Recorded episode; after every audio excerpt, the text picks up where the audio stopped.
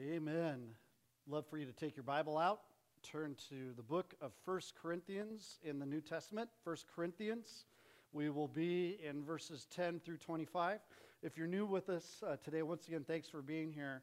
Uh, we uh, would love for you to follow along with us in your Bible if you brought one. And if you did not bring one, we do have Bibles in the seats, underneath the seats in front of you, a few every row, and we would love for you to take one of those out and follow along.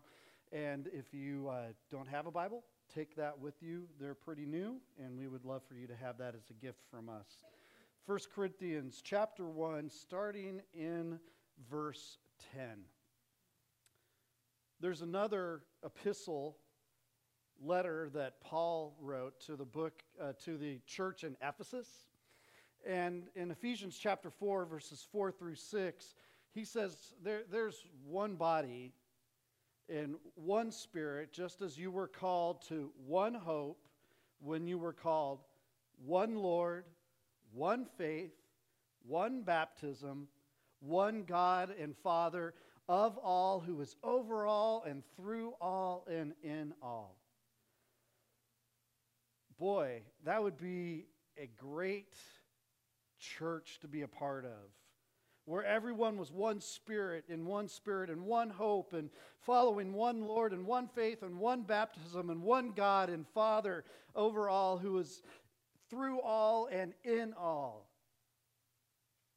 Over the last few moments, listening to everyone worship the Lord in song, it, felt like that. One, one in the Spirit, in one faith but we all know that division has always been a problem. It's been a problem outside of the church, and it's a problem among God's people. And almost every New Testament letter, book you may call it, deals with this topic and mentions it in one way or another. Even the 12 apostles did not always get along with each other. In 1 Corinthians chapter 1, verse 13, Paul talks about these divisions and asks his readers really to think of three important questions. And these questions are the key to the long paragraph that we're going to be looking at right now. So let's just look at the first few verses, verses 10 through 13, first part of verse 13. Now I exhort you, brothers, by the name of our Lord Jesus Christ, that you all agree and that there be no divisions among you, but that you may be made complete in the same mind, in the same judgment. For I have been informed concerning you, my brothers, by Chloe's people, that there are quarrels among you. Now I mean this, that each one of you is saying, I am of, I am of Paul, I of Apollos, I of Cephas, and I of Christ. Has Christ been divided? Was Paul crucified for you? Or were you baptized in the name of Paul?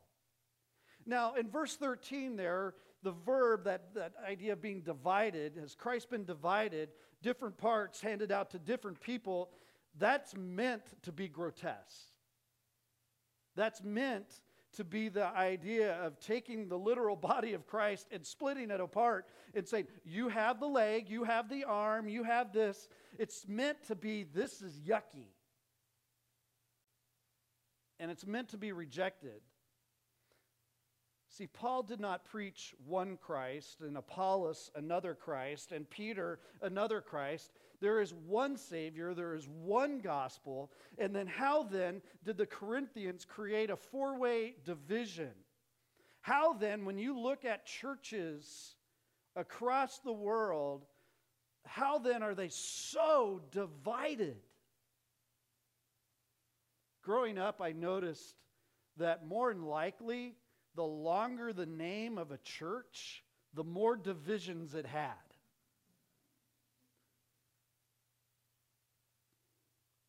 Why these quarrels? Why are these contentions? Well, one answer is that they were looking at the gospel from a philosophical point of view. Corinth was a city full of teachers, philosophers, all of whom wanted to share their wisdom.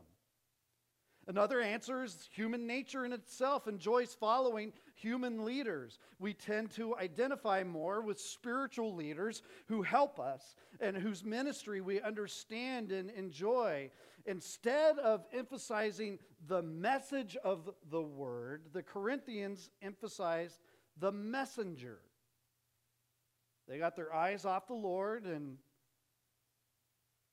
onto the Lord's chosen servants and it led to competition. And Paul's going to point out later in this later letter that there could be no competition. We're not, we're not competing. It is sinful for us as church goers to really compare biblical pastors. You catch what I'm saying there? Comparing pastors that are teaching the Bible or for believers to, to follow human leaders as disciples of men and not disciples of Jesus Christ. There's, you've maybe heard this term before personality cults in churches today. And, you know, I follow just like what we see here. I follow so and so, and I follow this person, and I follow that person, and I only listen to the teaching of Scott Julian, and that's really bad.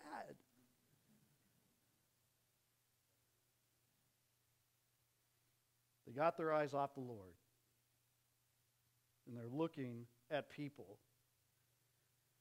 You see, only Jesus should have that place of preeminence in our lives. I look at Jesus, I look at His Word. And Paul uses some key words in this section to emphasize the unity of the saints that needs to be unified in Jesus. He calls his readers brothers, brothers, sisters, reminding them that they are all one family.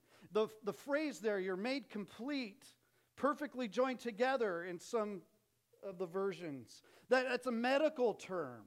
And it describes the unity of the human body knit together loving union of members of the body. They were also identified then ultimately by what? The name Jesus Christ. There's a reference to the baptism there. That's important, and we'll explain that in a few moments. Why, why do we know this was going on? This is an interesting side note. It's there for a reason we, the house of Chloe, there's people that are like, hey, hey, Paul, we, we got a problem.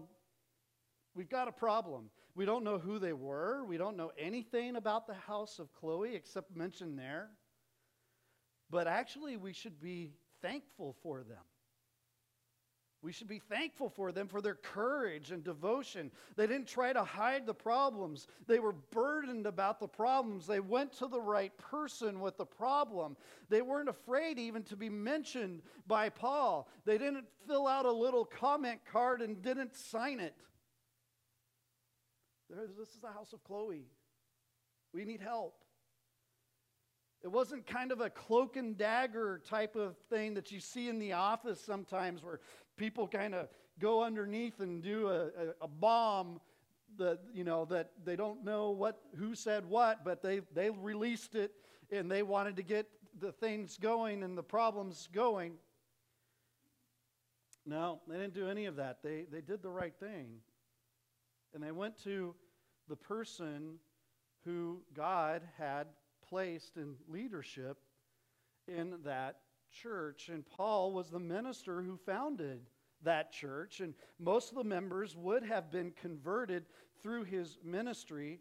We know that uh, Apollos followed Paul and had an effective ministry. We don't have any record that Peter was ever in Corinth, but we know that obviously some people that were in some of the places that Peter was at are obviously there. And each of these men had a different personality, different approach to the ministry of God's word, but they were one. They were one. I think of even in our little context here at West Hills Church, when myself or, or Daniel or, or Zach or, or any other person that we have share from God's Word, it's, it's fun to hear the different personalities, isn't it? The, the different nuances to, to how people think and, and what they share as their um, illustrations and, and different things like that. But all of it's done to exalt Christ and, and not us. They were one.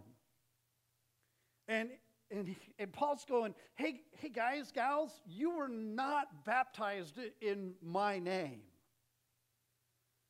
Verse 13 Has Christ been divided? Was Paul crucified for you? Or were you baptized in the name of Paul? I thank God that I baptized none of you except Crispus and, and Gaius, so that no one would say you were baptized in my name. Now, I did baptize also the house of St- Stephanas. Uh, beyond that, I love this. I don't know whether I baptized any other. For Christ did not send me to baptize, but to proclaim the gospel, not in wisdom of word, so that the cross of Christ will not be made empty. So keep in mind, this baptism thing's kind of big. It's an important matter in the New Testament church. When someone trusted Christ, when a sinner and we explained once again last week what sin is anything that I think, say, or do that breaks God's law and, and makes him sad. That's sin. It's that simple. Well, when a sinner says, I obviously need Christ to be made whole again, to be made new, to be in union, to be one with God, they were baptized. They went underwater as a symbol of being buried in Christ, buried in their sins. Coming out of that water is symbolic of being cleansed, raised to walk a new life in Christ. Now, even more than that, we need to understand because I think this is happening again when a believer did that in that time frame it was a death sentence for parts of their family. That person effectively in those cultures was cutting themselves off cutting themselves off from the old life. They were often rejected by family and friends Man, it costs something for someone to be baptized then. You go around to many parts of the world today. If you are in a Muslim country and you decide to be baptized, the rest of your family is Muslim. What have you done? You've cut yourself off from the family. If not, potentially being sought after to be killed. We have people from various backgrounds like that. True? True? And I believe it's becoming that way even here in the United States again. When you say yes to Christ and you live for Him, people are losing jobs.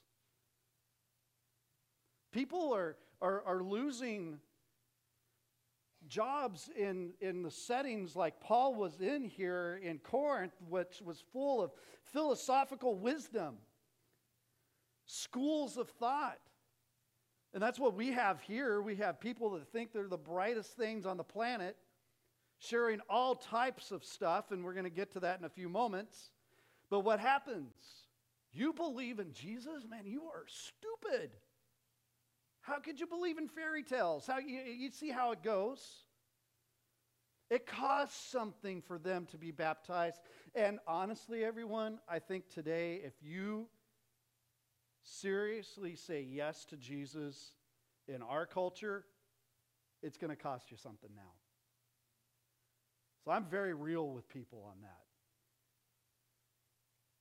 Probably 50 years ago, many workplaces rejoiced in having believers as employees because they kind of understood I know what I'm getting. I know what I'm getting. I know what type of morals I'm getting. I know all of that. Now they tell you, oh, you can't say that. You can't believe that. Get out of here. See how it changes? It costs you something. But see, I identify with Jesus, not man.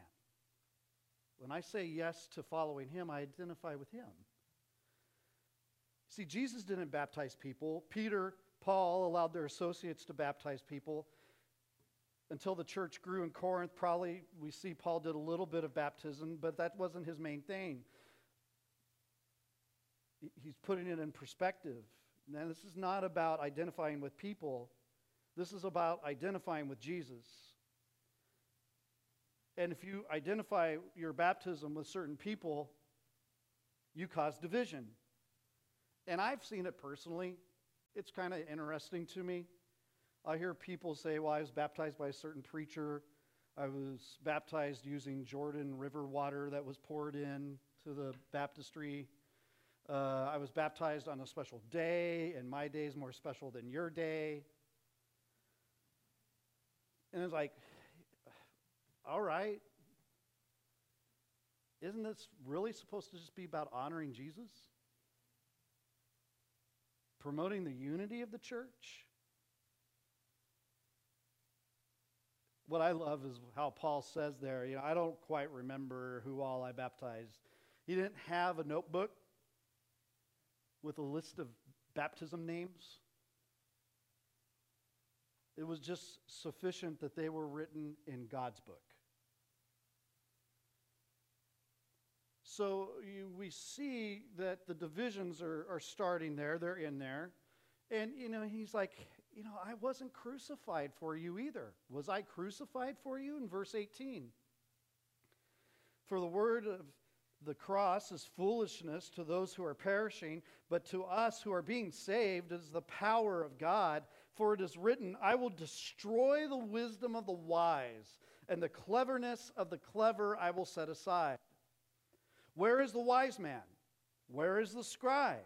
Where is the debater of this age? Has not God made foolish the wisdom of the world? For since, in the wisdom of God, the world through its wisdom did not come to know God, God was well pleased through the foolishness of the message preached to save those who believe. For indeed, Jews ask for signs and Greeks search for wisdom, but we preach Christ crucified. To the Jews, a stumbling block, to the Gentiles, foolishness. But to those who are called, both Jews and Greeks, Christ, the power of God and the wisdom of God. Because the foolishness of God is wiser than man, and the weakness of God is stronger than men. Verse 17 mentions the cross and introduces in this section the power of the gospel versus the weakness of man's wisdom. It's interesting to see how Paul approached the problem of the division in the church. He first points to unity in Christ. So he first paints a picture supposed to be unified in Christ. One Savior, one body, reminds them of their baptism. You're one in Him. A picture of the baptism of being part of Christ's body. Then he takes them to the cross. Crucifixion was not just a horrible death, everyone. It was shameful. It was illegal to crucify a Roman citizen. Crucifixion was never mentioned in society any more than we would discuss over dinner the electric chair today. And we keep seeing this word in these verses here, this word wisdom, used eight different times. And the key idea that Paul's expressing here is that we do not mix man's wisdom with God's revealed message. And I think that's very important for everyone in here to hear that again. Paul saying, do not dare to mix man's wisdom with God's revealed message. It doesn't work. This entire section on wisdom presents contrast between the Word of God and the wisdom of men. One of the most disheartening things for me is when I listen to other people that get up and share in front of churches how they will quote psychology book after psychology book, man's wisdom, and then try to wedge a little bit of Christianity into man's wisdom. And Paul's saying, in that culture, which is what people were doing, he's like, don't do that. It doesn't work. You see, as Christians, we acknowledge that true wisdom comes from God, that Jesus Christ is the embodiment of that wisdom. To trust in Christ, yield to the Holy Spirit, is to walk in wisdom. As Christians, it says in chapter 2 of 1 Corinthians, we have the mind of Christ. The promise of wisdom is that those who desire God's truth can have it. But it requires giving up the world's foolish mockery of the truth. That's why it says in Proverbs 1 the fear of the Lord is the beginning of knowledge, but the fool despises the wisdom and instruction of the Lord. To have the fear of the Lord is to have a respect, an awed respect of who God is, a reverential trust in His Word, His character, and to live according to that. When I am walking, just kind of picture this. When I am walking in the awed respect and trust of God, when I have that fear of the Lord, I will be relying on God's wisdom in every matter of everyday life. If you want to know how this applies, I trust God's wisdom for every matter of everyday life. And then I make whatever changes need to be made in light of God's word, not in light of man's wisdom. Those who have God's wisdom will show it in how they live. James says in James 3 Who is wise and understanding among you? Let them show it by their good life, by deeds done in humility that comes from wisdom. Where does Paul say wisdom comes from? The Lord. God's wisdom is revealed primarily, and this is where he's going, everyone. Catch this. God's wisdom is revealed primarily in the cross of Jesus Christ. And the world says, poo poo. Maybe something different now. And there's these different attitudes towards the cross. There's really three attitudes. Paul, Paul says that some stumble at the cross. The Jewish people did. The emphasis for the Jewish people in verse 23 there is on miraculous signs, and the cross appears to be weakness. He died. Jewish history is full of miraculous events, isn't it? Exodus out of Egypt, the days of Elijah and Elisha, and when Jesus was ministering on earth, the Jewish leaders repeated, repeatedly asked him to perform a sign from heaven. Signs and wonders, signs and wonders. But he refused that. The Jewish nation did not understand their own sacred scriptures. They looked for a Messiah that would come in as a mighty conqueror, defeat all of the enemies. He would then set up his kingdom, return the the glory to Israel. And in Acts chapter 1, verse 6, the apostles asked that question, showing how strong that hope was amongst even themselves. At the same time, their scribes knew in the Old Testament the Messiah would have to suffer and die. I mean, you had Psalm 22, you had Isaiah 53 pointed towards a different kind of Messiah, and the scholars had a really hard time reconciling these two contradictory types of Messiahs. And so they picked one. I mean, we're going to pick the, the conqueror. the king. Isaiah 53, whatever. They did not understand that the Messiah had to suffer and die before he could enter into his glory, as it says in Luke 24.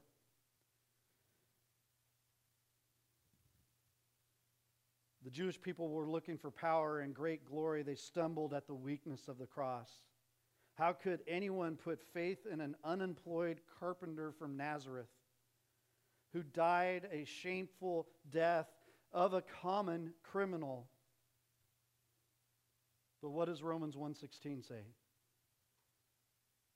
The gospel of Jesus Christ is the power of God unto salvation. It's not a testimony of weakness. The cross is an instrument of power. Because, as it says there in verse 25, the weakness of God in the cross is stronger than men. See, some also laughed at the cross. We see that in the second part of verse 23 there. It was the response of the Greeks. To them, the cross was just dumb. The Greeks emphasized wisdom, study profound writings of Greek philosophers. We still study those same writings. They saw no wisdom in the cross. They looked at the cross from a human point of view. Had they seen it from God's point of view, they would have discerned the wisdom of God's great plan of salvation. Paul called on three men in this section here to bear witness the wise, who's the expert, the scribe, who's the interpreter or writer, and the debater, the philosopher. And he asked them a question. Though through all of your studies into man's wisdom, have you come to know God in a personal way? Wonder what would happen if you would ask one of those AI things. Have you come to know God in a personal way? And it would flip out.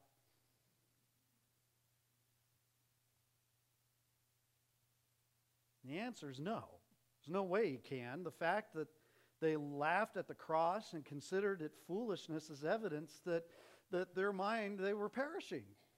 Paul quoted Isaiah 29 there in verse 19, proving that God had, had written, just picture this. You know, I've gotten some of these back in papers I wrote in college. I don't know if you ever did, where you, you got a less than stellar response on the paper, and it was in red, and you're like, oh, bummer. Remember one time I got a response on a paper that simply said, Scott, you're better than this. I wrote him back, I'm not. Well, God had written a, a, a, reply back to the Greek philosophers. And it was a big zero, it was a big F for failure. Your wisdom fails. And in his address on Mars Hill, Paul d- dares to tell the philosophers that Greek and Roman history were times of ignorance. He's not saying that they didn't know anything, but he's saying that, that what you know is wrong. Yeah, you've made some achievements, you've built great things, but the wisdom did not enable them to find God. Experience salvation. It's, it's interesting to me today because many of the very popular people that are online and lead tech companies and people follow all over the place are on a search for wisdom and truth, and it mirrors the second part of this verse. They just go, the, the, the cross can't be it. That doesn't make sense. It's, it's foolish. And it's sad. Then there's a third type, verse 24. Some people believe. You catch that? Some people believe and experience the power and the wisdom of the cross. I find it interesting that Paul did not alter his message when he turned from a Jewish audience to a Greek one. He preached Christ crucified, the foolishness of preaching, he says. And that doesn't mean that preaching's foolish, but rather the content of the message seems to be foolish to some. Those who've been called by great, God's grace, though, and those that have responded by faith, realize that Christ is God's power and God's wisdom. Now, and this is important because there's people that think Jesus is an incredible person, incredible leader. There are people that are not Christians that will write books about Jesus and talk about his leadership skills. But the thing that we need to understand about Jesus is Jesus is not the Christ of the manger. He's not the Christ of the temple. He's not the Christ of the marketplace. He is the Christ of the cross. It is the death of Christ that God has revealed the foolishness of man's wisdom and the weaknesses of man's power. No matter how many AI things you write, no, many, how, no matter how many different philosophies you try to follow, no matter, no matter how many things you try to do with your body to create the miracle of never, ever dying, guess what? It doesn't work.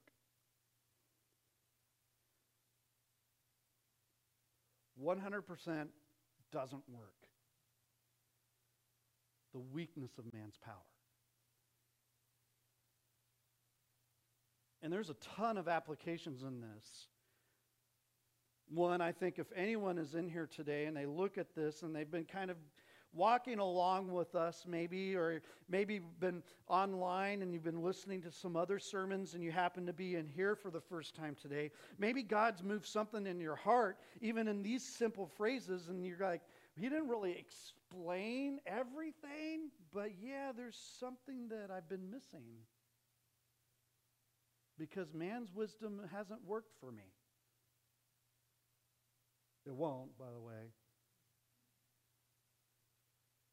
Maybe God has moved something in your heart today and the radar's up and you actually are beginning to see the cross as needed. Because no matter what you have tried to do, it has fallen short. It does not cross the, the infinite gap between man and God that sin created. The cross is the only thing that covers that gap, it is the only thing that bridges the gap. That's how salvation happens. You call on the name of the Lord. You save, you get saved by simply admitting in your heart, Jesus saved me from my sins. You're the only one that can. I trust in you. However, you say that, however, you go through that, you will be saved. Because, as it says in Scripture, Everyone who calls on the name of the Lord will be saved. That's God's wisdom. And as a Christian, if you're in here, the cross is still the power of salvation as well. Be confident that God is going to vindicate the cross at the end of time. You are not on the wrong side of things. When your family mocks you, because you do not believe in some of the crazy stuff that goes on in the world today as being right or being true. When your family throws rocks at you and says, You are wrong, stand tall and trust in God. The mockery of the world will fade like the crackling of a dying fire. Fool's laughter is like the crackling thorns in a fire. Eventually, the fool dies out, and Christ remains. The wisdom of Christ at the cross, the power of God in the cross will be vindicated on Judgment Day. Don't be intimidated, everyone, by the shrewd, the clever, the funny, the talk show host, the, the Twitter expert, the whatever it is, professors that mock Jesus and the faith. It, it can't be mocked. Also, see the wisdom of God. See the wisdom of God and the humbling pride of the cross. And you know what you need to be doing today? You need to be more humble today than you were yesterday. You need to be thinking in your mind things like this I'm not done being humbled yet. I don't know where you guys land on things going on in your life, but I can tell you from my point of view, I can't believe sometimes how strong my pride gets. And the cross needs to keep slaying my pride. And I bet yours too. Be humbled by the cross. Trust in the power of God to finish the good work in you. The cross isn't done with you yet. Isn't that good news? He who began a good work in you will be faithful to complete it. By calling you out of darkness into light, He will complete it until the day of Christ Jesus. Be confident of that. No one can snatch you out of the Father's hand, out of Christ's hand. We also need to be speaking the message of Christ and Him crucified, just like Paul was here. Even though people are set against it, don't be intimidated. Don't be afraid. Don't be uh, afraid of being mocked. They may become angry with you. More than likely, they're just going to become indifferent. That's good for you. I've got my own thing. Persevere through all of that. Speak the message of the cross this week to people. Let's trust in it. Don't be ashamed. And as Christians, as a reminder, as we zero all the way back to the beginning here, we belong to one family. We are made complete in the unity of the human body picture there, knit together. We have this loving union of members of the body. We are identified by the name of Jesus Christ, and we live that out by the wisdom of God in us. We, we acknowledge that true wisdom comes from God and that Jesus Christ is the embodiment of that wisdom. We trust in Christ and we yield to His Holy Spirit and we walk in His wisdom. And as Christians, we keep repeating to ourselves what it says there in 1 Corinthians 2, verse 16 I have the mind of Christ. That's powerful stuff. I have the mind of Christ. How? The Holy Spirit is in me. And thus I can live a different life. I can speak the message of Christ. I can trust in the power of God. I can see the wisdom of God and be humbled from my pride. I can also then let the movement of the Spirit in my heart change my life. And I can live in His wisdom in His wisdom